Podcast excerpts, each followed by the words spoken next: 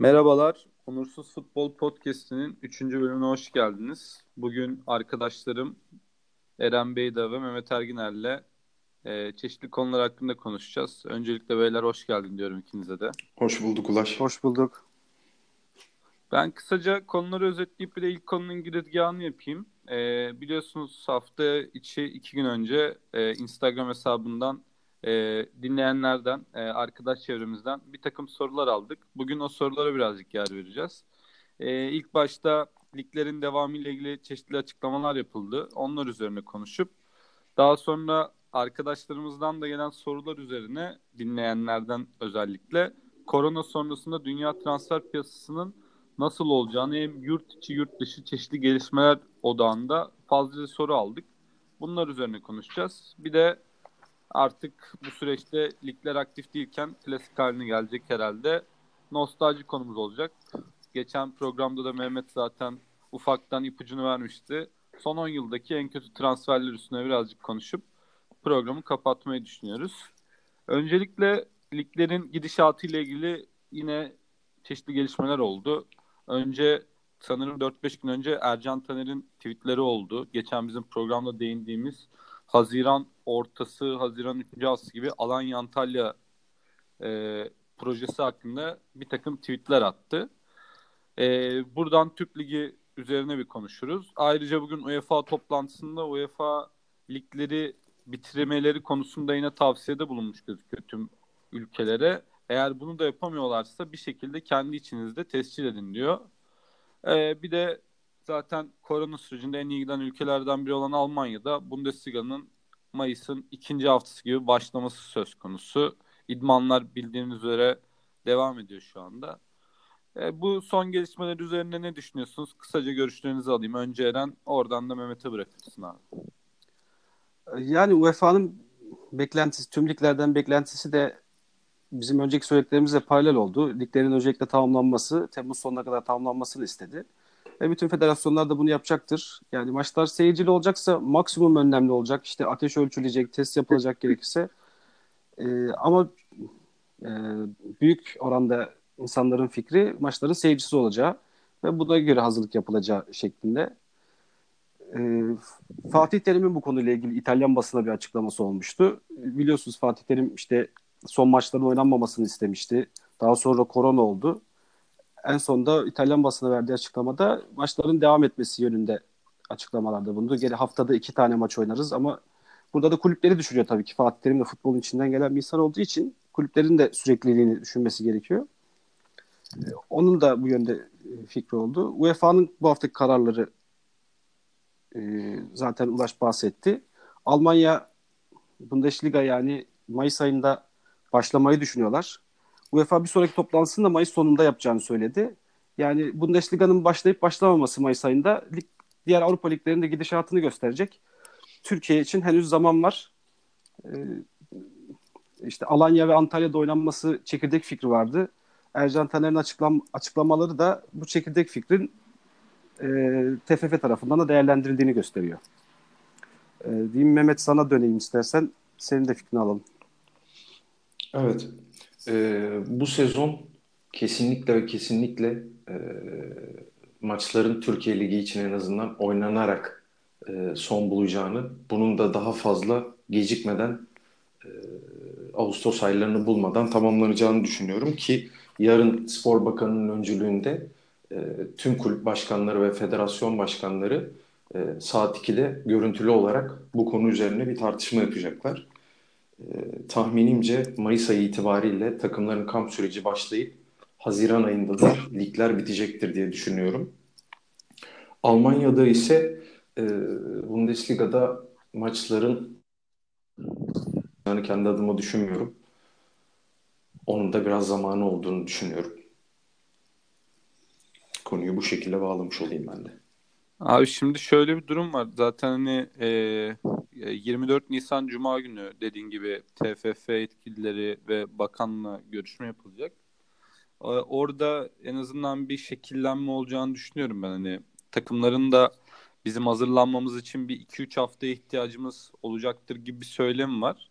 Hani zaten her şey e, Ercan Taner'in e, yönünü çizdiği Alanya, Antalya, Haziran'ın ortası gibi yönünde devam ediyor. Çünkü ülke olarak zaten e, Ramazan bayramı sonrasında hayatın normalleşebileceği birazcık bir ölçüde hedef konulmuş gibi duruyor. Her sektörden buna benzer şey duyuyoruz. Tabii spor da bununla paralel gidiyor. Burada yine ileriki podcastlerde konuşuruz. Eurolig'in ortaya attığı e, senaryonun Avrupa futbolunu da etkileyebileceğini düşünüyorum. Orada normal e, grup maçlarını bitirelim. ilk 8 Final Four gibi yapsın gibi bir söylem olmuş bugün herhalde. Onlar da yine Mayıs sonuna doğru tekrardan konuşacaklarmış. E, maç sayıları azalarak ligler bir şekilde kulüpler ayakta kalması için devam edecek gibi duruyor. Buradan isterseniz paralel olarak bir sonraki konuya atlayayım. Zaten e, futbolu sadece sağlık üzerinden değil, ekonomi üstünden de çok fazla konuşmak durumundayız. Ya bize en fazla soru gelen konu da bu süreçten sonra futbol piyasası ne şekilde etkilenir? Hani bununla ilgili zaten çeşitli kulüp yetkililerinin oyunculardan indirim talep edilecek gibi açıklamaları olmuştu. Öncelikle genel bakış açısı olarak nasıl bir küçülme bekliyorsunuz ya da daha sonra da burada e, enteresan bir haber var Newcastle'ın satılması. Oradan da bazı e, farklı ilgi odaklarının da büyüyeceğine dair bir teori gelişmek üzere. Öncelikle genel düşüncenizi alayım. Mehmet'le başlayayım. Oradan da Eren'e dönelim. Sonra spesifik sorular üzerinden gideriz. Evet, dünyada da transfer piyasasının fazlasıyla e, etkileneceğini tahmin etmek çok zor olmasa gerek. E, kulüpler daha önceki sezonlarda olduğu gibi büyük paralara büyük transferler yapabileceğini en azından önümüzdeki sezon başlangıcı için e, pek mümkün görmüyorum. E, Türkiye Ligi'nde de hiç görmüyorum işin açıkçası. Tamamen Türkiye Süper Ligi'nde oynayan yerli yabancı futbolculara yönelerek e, yeni sezona başlangıç yapmaya çalışacaklar diye düşünüyorum. E, Newcastle e, Prens Salman'ın Newcastle United'lı olan e, satın alma çabaları daha şu anda bitmiş bir şey yok ama e, alacağı konuşuluyor. 300 milyon pound karşılığında.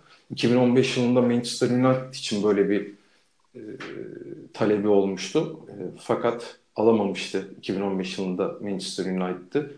Ama Newcastle United aldığı takdirde aynı bu söylediğim şeyler aynı şeyler Newcastle için geçerli olmayacaktır.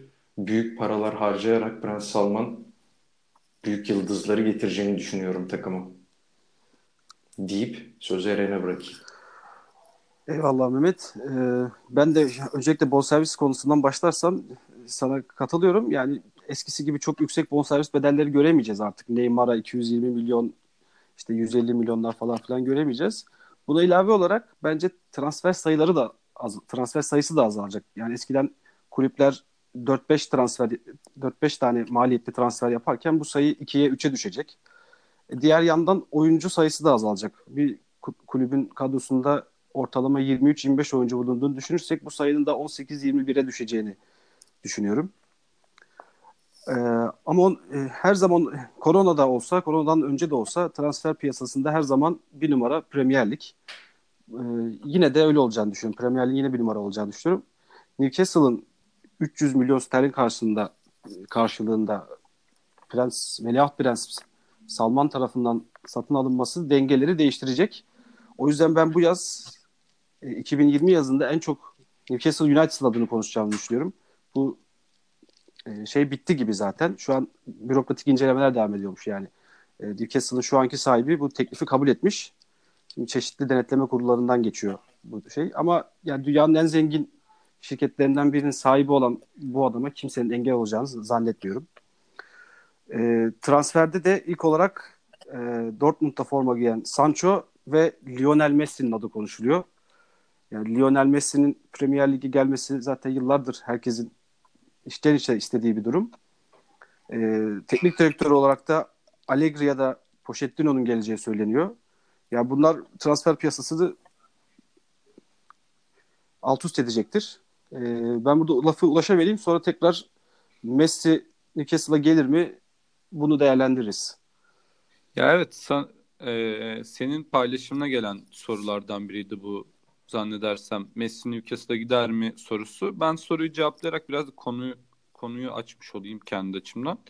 Şimdi bu adamın e, Manchester City satın alan zamanındaki adamdan daha fazla serveti olduğu söyleniyor. Tüm Premier Lig sahiplerinin de toplamının iki katı parası olduğu söyleniyor.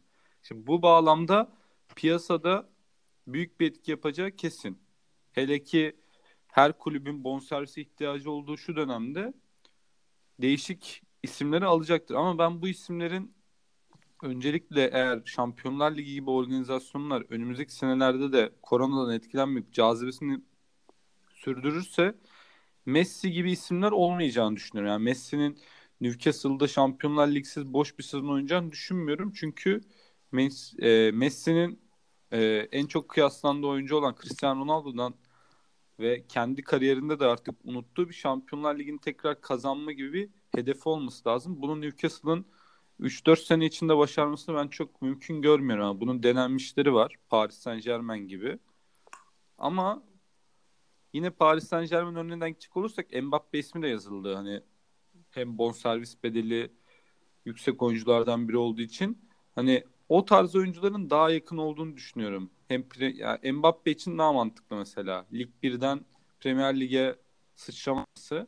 Hani birazcık Agüero'nun City'ye geldiği zamanlardaki ilk başlardaki City gibi bir yapılanma olacağını sonra Teve, katlana, Tevez Agüero gibi. Aynen Tevez Agüero gibi olabileceğini düşünüyorum. İlk başta dünyanın iyi 3-5 oyuncusunun geleceğini düşünmüyorum. Yine aynı şekilde Jadon Sancho'nun da gitmeyeceğini düşünüyorum. Çünkü Jadon Sancho'yu da United ve Chelsea istiyor. Onun o kadar büyük bir bonservisi de yok. O bence daha başarı odaklı olacağı için Jadon Sancho'nun da yine Newcastle'a gideceğini düşünmüyorum. Ama hani büyük bir yıldız toplama e, olayına girecektir. Bu da hani Şampiyonlar Ligi yapmayan takımlardan daha böyle UEFA seviyesindeki takımlardan bayağı bir oyuncu koparıp iyi bir kadro kuracakları şüphesiz. Önce ilk 6 sonra ilk 4 gibi üstüne koyarak devam edecektir. Siz düşünüyor musunuz mesela Mehmet Messi'nin Newcastle'a gideceğini düşünüyor musun ya da o ölçekte bir oyuncunun? Ben kesinlikle Messi'nin Newcastle United'a gideceğini düşünmüyorum. Ve Şampiyonlar Ligi'ni e, artık tekrardan kazanması gerektiği fikrine sonuna kadar katılıyorum. E, artık kariyerinin son 3-5 senesini Barcelona'da yine dünyanın en iyisi olarak tamamlayıp Şampiyonlar Ligi'ni kazanmaya çalışacaktır diye düşünüyorum. Aynı şekilde ben de Messi'nin Newcastle'a değil Newcastle'a hiçbir takıma gideceğini düşünmüyorum. Barcelona'da kalacaktır. Hatta e, gelen sorularda Guardiola'nın e, ne yapacağı sorulmuştu. Bence Guardiola Barcelona'ya dönecektir. Artık onun için de eve dönüş vakti geldi. E, çünkü Manchester City korona öncesi bir şok gelişme almıştı. E, transfer yasağı geldi. E, Guardiola'nın da transfer yasağı varken yani Jurgen Klopp'lu Liverpool ve diğer Mourinho'lu Manchester United ve transfer yasağı kalkan Chelsea ile e, tekrar rekabet etmektense yuvaya dönüp Şampiyonlar Ligi'ni kovalaması e, gerekiyor. Çünkü kendisinin de kariyerinde Barcelona ayrıldıktan sonra bir Şampiyonlar Ligi kupası yok. Barcelona'da o ayrıldıktan sonra sadece bir kere alabildi. E, Guardiola ile geçirdiği 4 yılda iki tane şamp aldığı iki tane Şampiyonlar Ligi günlerini özledi Barcelona ve bu birliktelik 2020 yılı içerisinde olacağını düşünüyorum. Abi Guardiola'nın ben City'den ayrılacağını çok düşünmüyorum. Şöyle ki o kadar hareketli bir transfer piyasası olmaz dedik. Bence City oyuncu çok kaybetmeyecektir şu süreçte. City'nin oyuncusunu alacak para da dediğin gibi yani Newcastle'da olabilir. Biraz Paris Saint Germain'de olur. Hani Manchester United her zaman çok zengin bir kulüp. Hani onlara da oyuncu gitmeyeceği için şu anda Guardiola'nın da çok hareket edeceğini düşünmüyorum ben bu süreçte. Ama e, Barcelona'nın kesinlikle bir Guardiola tarzı hocaya ihtiyacı olduğu fikrine de katılıyorum. Hani onun dışında transfer piyasasının Premier Lig bazı kısmını bir kenara bırakırsak Türkiye iç transfer piyasasından nasıl şeyler bekliyorsunuz? Şöyle şeyler vardı hani biliyorsunuz lig devam ederken de Galatasaray'ın işte Mert Hakan transferi olsun. İşte Fenerbahçe'ye çeşitli isimler yazıldı. Yazılmaya devam ediyor. Bugün Kayahon ismini gördüm. Onun da sözleşmesi bitiyor galiba ya da bir iki senesi kaldı. Hani değişik değişik isimler de bizim kulüplerimizin transfer politikası nasıl olur? Önce Eren senin görüşünü alayım ya da okuduğun farklı isimler var mı? Sonra da Mehmet'in görüşünü alayım. Yani Türkiye Ligi'nde transfer piyasası çok daha yani taraftarın beklentisi, beklenti seviyesinin çok daha alta düşecek. Zaten bir sonraki konumuz nostalji e, işte en iyi en kötü transferler konusuna bakarken biraz araştırma yaptım. Hadi Türkiye Ligi'nde son 5 yılda 10 milyondan 10 milyon eurodan daha fazla bonservis bedeli verilen bir transfer yok. Yani çok sayılı 2-3 tane var. Dolayısıyla daha da ekonomik gelirlerin daha da düştüğünü düşünürsek bonservis elinde olan oyuncular, kiralık oyuncular belki orada biraz yıldız isimler gelebilir. Ama e, çok büyük bir e, etki, çok büyük bir hareket olmayacak transfer sezonunda. Yani bugünden bir örnek verirsek işte Ensakala, Alanya Spor'da oynayan Ensakala işte Instagram'dan bir paylaşım yaptı. Beşiktaş forması giymiş galiba. Yani Beşiktaş'a göz kırptı şeklinde haberler var. Yani bunları konuşacağız bence Türkiye Ligi Türkiye Ligi transfer piyasasında. Daha çok da gidenleri konuşacağız yani bence. İşte Galatasaray'da Falcao kalacak mı gidecek mi? Belhanda, Feguli kalacak mı gidecek mi? İşte Beşiktaş'ta Karius gidecek mi kalacak mı konuşuluyor zaten. Fenerbahçe'de Muruş gidip kalacak mı? Kuruze belki gider mi kalır mı? Bunları konuşacağız çok. Şimdi Mehmet'e geçmeden ufak bir şey vereyim. Biz zaten Sergen Hoca'nın ilk yayında Alanya'dan eski takımlardan oyuncu koparacağını söyledik yani. Ensakala'nın Beşiktaş'a gideceğinin evet. bir bayisi olsaydı evet. biz bir şeyler basmıştık şu boş gündemde buna. Yani Ensakala ile kalmaz. Bence bu arada Ensakala transferi de olursa ileride konuşuruz olursa ben çok beğeniyorum. Yani Caner'den kesinlikle daha fazla standardı belli, daha tutarlı bir oyuncu. Hani onun da iyi olacağını düşünüyorum. Yani Mehmet senin bu tarz duyduğun ya da böyle olabilir tesini gördüğün oyuncular var mı bizim lig için? Tabii Mert Hakan Yandaş ve Emre Kılınç Galatasaray'a hayırlı olsun. Düşüncem var. Yine duyumlar aldın galiba abi. Yok bu sefer duyum almadım. Sadece kendi düşüncemi paylaşıyorum. Ama kesinlikle Mert Hakan Yandaş ve Emre Kılınç'la Galatasaray'ın e, anlaşacağını hatta anlaştığını düşünüyorum. Ama tabii Türkiye transfer piyasası e, çok içinde bence önümüzdeki sezon için hareketli olacak. E, içeriden birçok oyuncu takım değiştirecek. E, Sergen Hoca'nın e, eski çalıştığı takımlardan Malatya Spor ve Alanya Spor özelinde e, iyi oyuncuları koparacağını düşünüyorum. Ben de ama Fenerbahçe'nin buna çok ihtiyacı var. Hatta bugün okuduğum bir haberde e, Gerson Rodriguez haberini gördüm. E, tabii bu tip oyunculara yönelmek gerekiyor. Şu anda mali durumla bağdaştırarak Türkiye Süper Ligi'nden Peki şey sorayım. Ee, hani Karyus'un bu e, karşılıklı fesih gibi yine yalanlanan Beşiktaş'ta değişik haberler çıkmaya devam ediyor. Sence Mehmet bizim oyuncular maaş indirimi konusunda nasıl yaklaşacaklar? Nasıl bir indirim politikası bekliyorsun? Hani Abdurrahim Albayrak istemek zorundayız gibi bir şeyler söyledi geçen. E, galiba CNN Türkiye katıldığı yayında korona sürecini anlatırken. Hani devam edilemeyecek. Nasıl bir indirim bekliyorsunuz yani? Evet ben e, yabancıların sözleşmelerinde indirime gideceğini düşünmüyorum. Hatta biraz daha ileriye götürüp son 8 maçın e, birçoğunda koronavirüs gölgesinde oynanacağı için çoğu yabancının hatta yabancıların %60'ını %70'i gibi düşünüyorum. Oynamayacağını düşünüyorum kendi adıma. Ee, sözleşme konusuna tekrar geri dönersek de indirime yanaşmayacaklarını düşünüyorum. Eren sen ne düşünüyorsun? Ya Türk oyuncuları ikna etmek tabii ki daha kolay olacak. Bizim ülkemizde hep bu hep böyleydi. İşte maaşlar ödenmez. Hep Türk oyuncularından iyi niyet göstermesini beklersin, anlayış göstermesini beklersin ama yabancılardan bunu bekleyemezsin. Burada da aynı şey olacak. Ama burada bu küresel bir kriz olduğu için Türkiye'nin sorunu değil. Hani Barcelona, Juventus, Manchester United gibi kulüpler nasıl tavır alacağı, Türk kulüplerinin de nasıl tavır alacağını gösterecek. Ee, yani Türk eninde sonunda olacağını şöyle olacağını düşünüyorum. Mesela atıyorum bir tane Türk kulübü diyecek ki ben bütün maaşlarda %30 indirim yapacağım diyecek. Kabul etmeyen ne masaya oturacağım transfer görüşmesi yapacağım diyecek. Yani bu şekilde çöz, çöz, sorunlar çözülmeye çalışacak. Kabul ediyor musun etmiyor musun etmiyorsan şartlarda anlaşalım ma gelecek iş. Diğer Avrupa kulüpleri de benzer şeyler yapacak. Kulüp bulabilen gider. Bulamayan %30 indirimi kabul eder. Ben de %30'dan da fazla gidecek bir indirim bekliyorum. Özellikle çok e, lider oyuncularda değil de mesela Galatasaray özelinde hadi Muslera zaten yapar ama Falcao'nun mesela buna çok yani indirim yapacağız söyleniyor ama Falcao tarzı da daha böyle hani Belhanda'dır, Nagatomo'dur, Mariano'dur. Hani gitse de bir şey olmaz Donk. oyunculara önerileceğini ya da Fenerbahçe'de Muriç hariç tüm yabancılara yapabilirsin yani. Ya burada bence önümüzdeki senelere de ışık olacak bu yoklukta. Bu süreçte bence yine bizim şu anki nostalji konumuz son 10 yılın patlak transferlerini konuşacağız. Bu yazın da efsane patlak transferler göreceğiz bu sebepten dolayı.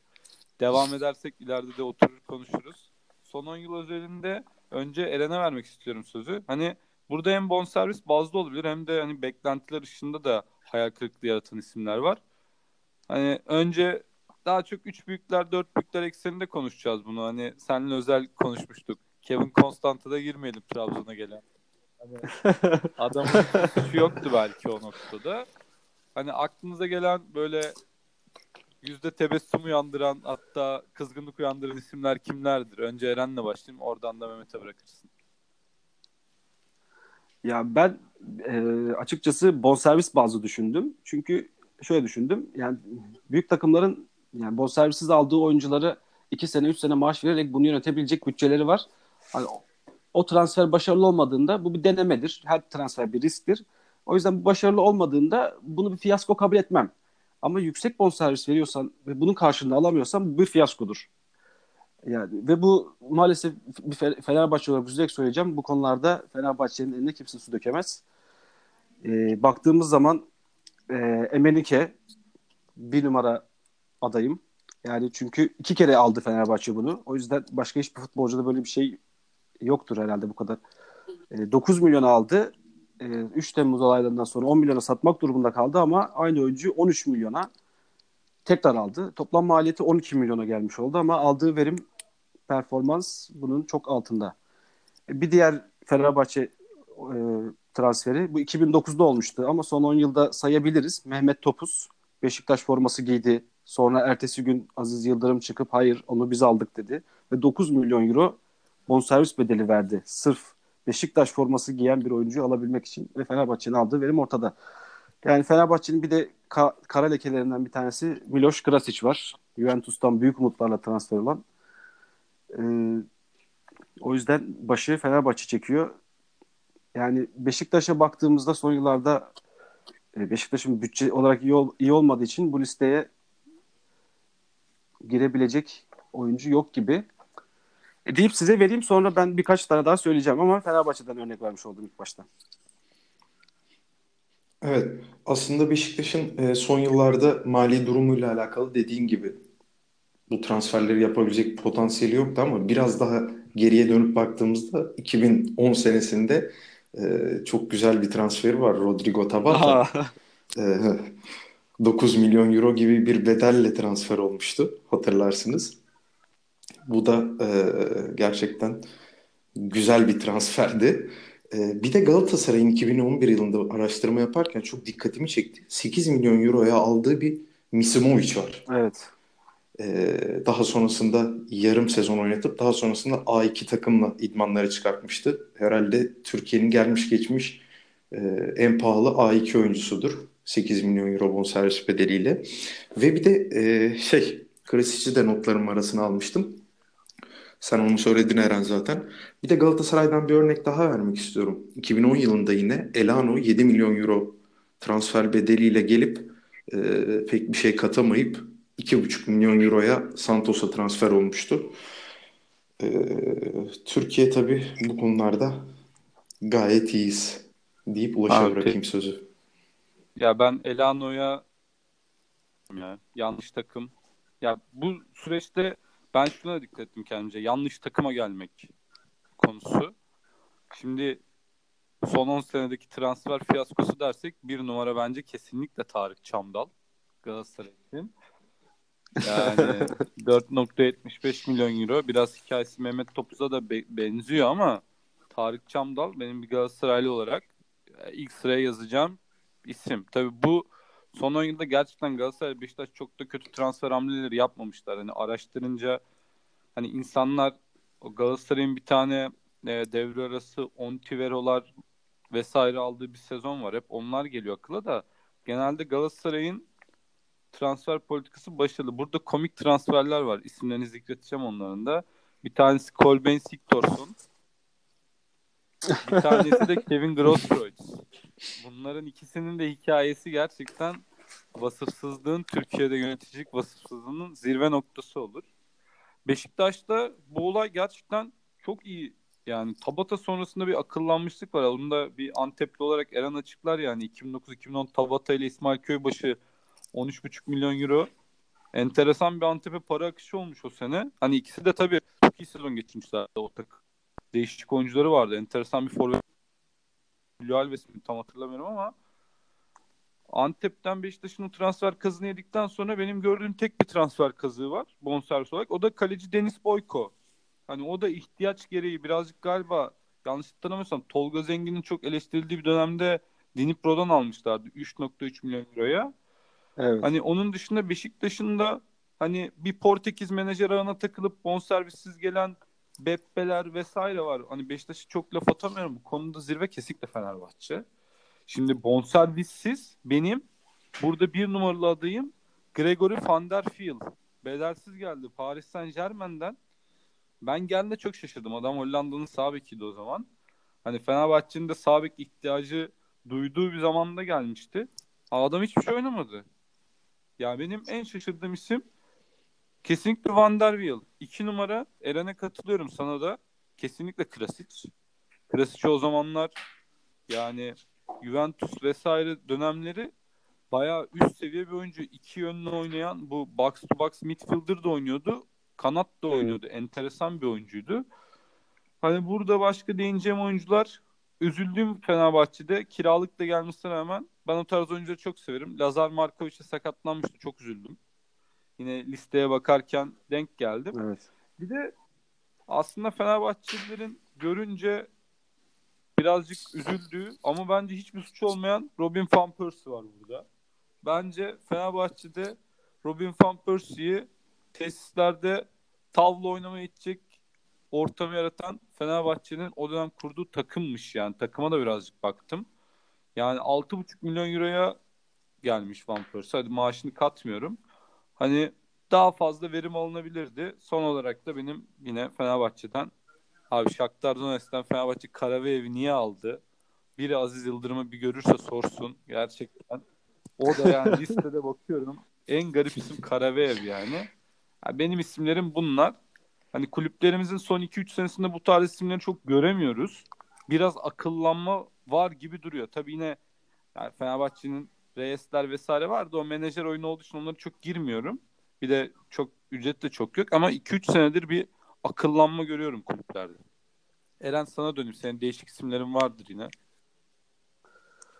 Yok açıkçası çok fazla ekleyeceğim isim yok. Ee, ama Kevin Gross, Kreutz ve Sigurdsson'u sen söylemesen mutlaka ben de söyleyecektim. Ama bunu Galatasaraylı olarak sana bıraktım bunları söyle. Bu ayıp bu ayıpları söylemeni.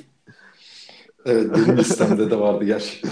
Tarık Çamdal deyince aklıma Veysel Sarı geldi. Sözleşmesinin 6 ay kala hatır sayılır bir bonservis bedeliyle gitmişti. Yani ondan sonra da kaybolup başka Anadolu takımlarına yöneldi. Misimovic de evet iyi para harcanan oyunculardan biriydi. Galatasaray'ın sayısız on numara, Hacı'den sonra sayısız on numara denemelerinin sonuncusuydu. Yüklü de bir bonservis bedeliyle ile geldi. Sonrasında da Galatasaray bu araçtan vazgeçti zaten. O zaman doğru yolu buldu 2010'dan itibaren. Abi ben izin verirsen ee, ben hızlıca önümde açık o sezonu sayayım. Misimovic 8,5 milyon euro. Stanku 5 milyon euro. Lorik sana 4,5 milyon euro. Yekta Kurtuluş Kasımpaşa'dan 3.75. Pino 3. Kulyo 2 milyon euro. Aynı şeyde de Galatasaray Musa Çağıran'ı almış. Emiliano Insua gelmiş. Kaleci Zapata Galatasaray tarihinin en kötü kalecisi Star Bükreş'ten gelen. Colin Kazım'ı falan almışız Fenerbahçe'den. Ya orada inanılmaz bir transfer ya en başarısız transfer sezonu zaten Mismo için geldi sezon. Baya garip yani. Evet bu transferler Fatih Terim öncesi yapılan transferlerdi. Galatasaray'ın Fatih Terim gibi futbol aklının olması burada da yani bir senede ne kadar şeyi değiştirdiğini göstermiş oluyor. Yani Sana'yı satıp karşılığında e, Muslera'yı almıştı ve onun üzerine Selçuk İnanlar, Burak Yılmazlar vesaire kadroyu kurmuştu. Yani Fenerbahçe'nin 2-3 yıldır yapamadığı şu dönüşümü Fatih Terim sadece bir sezonda yaptı. Ona da helal olsun. Bu bütün transferleri kötü transferleri unutturdu ya şimdi yani. 2011-2012 sezonunda gelenleri kısaca sayayım. Muslera, Ebue, Riera, Uyfaluji, Melo, Engin Baytar, Necati Ateş, Selçuk İnan, Elmander. Abi şampiyon kadroda bunların hepsi oynuyordu. Verim alınamayan Yani oyuncu yok var, yani. Sercan, en kötüsü Sercan Riera. var, o da muhtemelen bu sene Survivor'da şampiyon olacak işte. Orada temsil ediyor Galatasaray'ı. Orada 3 milyon euro vermişiz Sercan'a. Mesela Yiğit, Fatih'in de böyle şeyler var. 2,5 milyon euro Yiğit Gökoğlan'a bir Manisa'ya bir para atmışız. Allah bilir niye atmışız ama. O kadar yanılma payı da olsun Tabii, tabii. Ulaş. Yok yok. Yani o 10 transferden 8'i tutmuş. iki tanesi de Bence de sorgulamamak lazım. katılıyorum ya. Genel bakmak lazım. Hani burada hani sezon planlamasında bazı oyunculardan ekstra 2-3 maçlık verim beklenen oyuncular sonuçta bunlar. Hani o sebepten şey bulamıyorum. Bu arada Emenike olayında da adamın şike davasında yıpranma sonrası buraya dönmesini de ya ben Fenerbahçelilikle mi açıklarım, vizyonsuzlukla mı açıklarım? Hani Emenike zaten tüm Nijerya'da yılın güzeliyle evlenme gibi bir koleksiyona da gittiği için ya ben Emenike'nin bir kitap ya da bir şey yazsa net okurum. Çok merak ediyorum zihninde neler yaşadığını. Gerçekten evet ya Fenerbahçe ne gerek vardı tekrar Emenike'yi döndürmeye? Hatırlarsanız Mehmet sen daha iyi hatırlarsın o dönem Emenike mi Oscar Cardozo mu? Aynı 13 milyon bonservis bedeliyle ikisinden birisi alınacaktı. Aziz Yıldırım galiba son sözü Emenike olarak söyledi. Cardozo gelseydi ki daha sonra Trabzon'a gelmişti Ersun Yanal'la neler yaptığını görmüştük kısa sürede. Çok farklı bir Fenerbahçe'nin geçen hafta 9 numaraya söyleyemediğimiz ismi belki Cardozo olarak söyleyecektik. Katılıyorum. Güzel bir tercih olurdu o zaman için Cardozo. Ama tercihini Emenike'den yana kullanarak e, büyük bir hataya neden olan Aziz Yıldırım'a da sevgi Abi ve peki şey saygılarımızı sorayım. buradan Trabzon deyince aklınıza gelen bir isim var mı? Böyle garip transferlerde. Mark Yanko. 30 Mark maç Yanko 4 belki gol. Çok iyi. Bayağı iyiydi o gerçekten. Trabzon çok enteresan Sonra- denemeleri oldu da yani hiçbiri böyle uzun süre konuşulacak bir şey olmadı ya. Zaten düşük bonservisle vesaire geldiği için hani bir de Trabzon çok çabuk beceriyor ya. Bu getirdiği adamı yani Trabzon transferde 3 büyüklerden daha hareketli bir takım. 10 transfer yapıp bir sonraki sezon 10 kişi gönderebiliyor. Yıllardır bu böyle oluyor. Ee, Mehmet sözünü kestim pardon. Yo estağfurullah. Ben e, listemi kontrol etmiştim de o sırada e, garip transferlerle alakalı olarak Eskişehir'in çok güzel kazıklarını fark ettim orada. Alper Potuk, Sezer Öztürk, Fenerbahçe, Tarık Çamdal, Veysel Sarı, Sarı Galatasaray notlarını almışım. E, orada güzel hamleleri olmuş tabii. Serdar Kurtuluş, Tabata, İsmail Köybaşı ve Ekrem Dağ'ın da Gaziantep'ten e, üç büyüklere attığı güzel çalımlar var. E, listemi kontrol ederken onları görmüştüm. Onları bir hatırlatmak istedim sadece. Bir de burada Amrabat notunu almışım. O da 7 milyon euro e, bir bedelle transfer olmuştu Galatasaray'a hepiniz hatırlarsanız 56 maç 56 maç 3 gol 0 asistle e, daha sonra Malaga'ya transfer olmuştu. Yani yanlış hatırlamıyorsam 3 ya da 3,5 milyon euro olması lazım. O da e, iddialı transferlerden Abi benim bir Trabzon'u tanesiydi. sorarken aklıma gelen isim Marcelinho'ydu ama 2006-2007'ymiş o. Şu an kontrol ettim ama hızlıca bakarken e, Spartak Moskova'dan Varis diye bir oyuncu almışlardı. Böyle pır pır siyahi bir oyuncu. 6 milyon euroya geldi. Hı hı. Trabzon'da hiçbir şey yapmadı. Sonradan Fransa Ligi'nde gayet iyi top oynadı. Ama onu da yine ellerinden mesela 5 milyon euroya Fener 5 milyon euroya çıkarmışlar. Aslında Trabzon'un da Eren'in de dediği gibi müthiş bir sirkülasyon var ama hep giden gelen dengesinde bir bütçe tutturduğunu görüyoruz. Hani onların belki beklentiler dahilinde benim bana göre ben o tarz oyuncuları çok seviyorum. Yuray Kuçka'yı söyleyebilirim ben. Kuçka'yı Milan'da oynarken de hem orta sahada oyun kurabilme özelliğiyle çok beğeniyordum. Ama mesela onu da 5'e alıp 5'e geri sattılar. Gayet başarılı buluyorum. Aklınıza gelen başka isim yoksa çok da uzatmadan kapatalım. Benim yok abi. Yeterli bence bu kadar isim. Ya son olarak Bence Gaziantep. Spor'la ilgili bana söz vermişti onu söyleyeyim. Yani Tabata ve İsmail Köybaşı'nı yaklaşık ikisini 15 milyon euro bir, gibi bir bedele satarak Gaziantep Spor'un uzun süre ligde kalmasını sağladı. O yüzden hatır sayılır bir transferlerdi bunlar. E, Çünkü hatırlarsan Gaziantep Spor düştüğünde en uzun süre düşmeyen takım konumuna gelmişti. E, lig ortalamasına baktığında da her 4-5 yılda bir her takım düşüyor. Dört büyükler hariç. Baktığınız Bursa Spor bile düştü zaten. E, Bursa Spor ve Gaziantep dışında diğerleri 4-5 yıl ortalaması var. E, deyip sözü Ulaş'a vereyim kapanışı yapsın. Abi sen Tabata'yı Ben kapatmadan çok kısa bir şey söylemek istiyorum arkadaşlar. Kusura Yok, bakma. Ulaş lafını böldüm. Sen devam et istersen.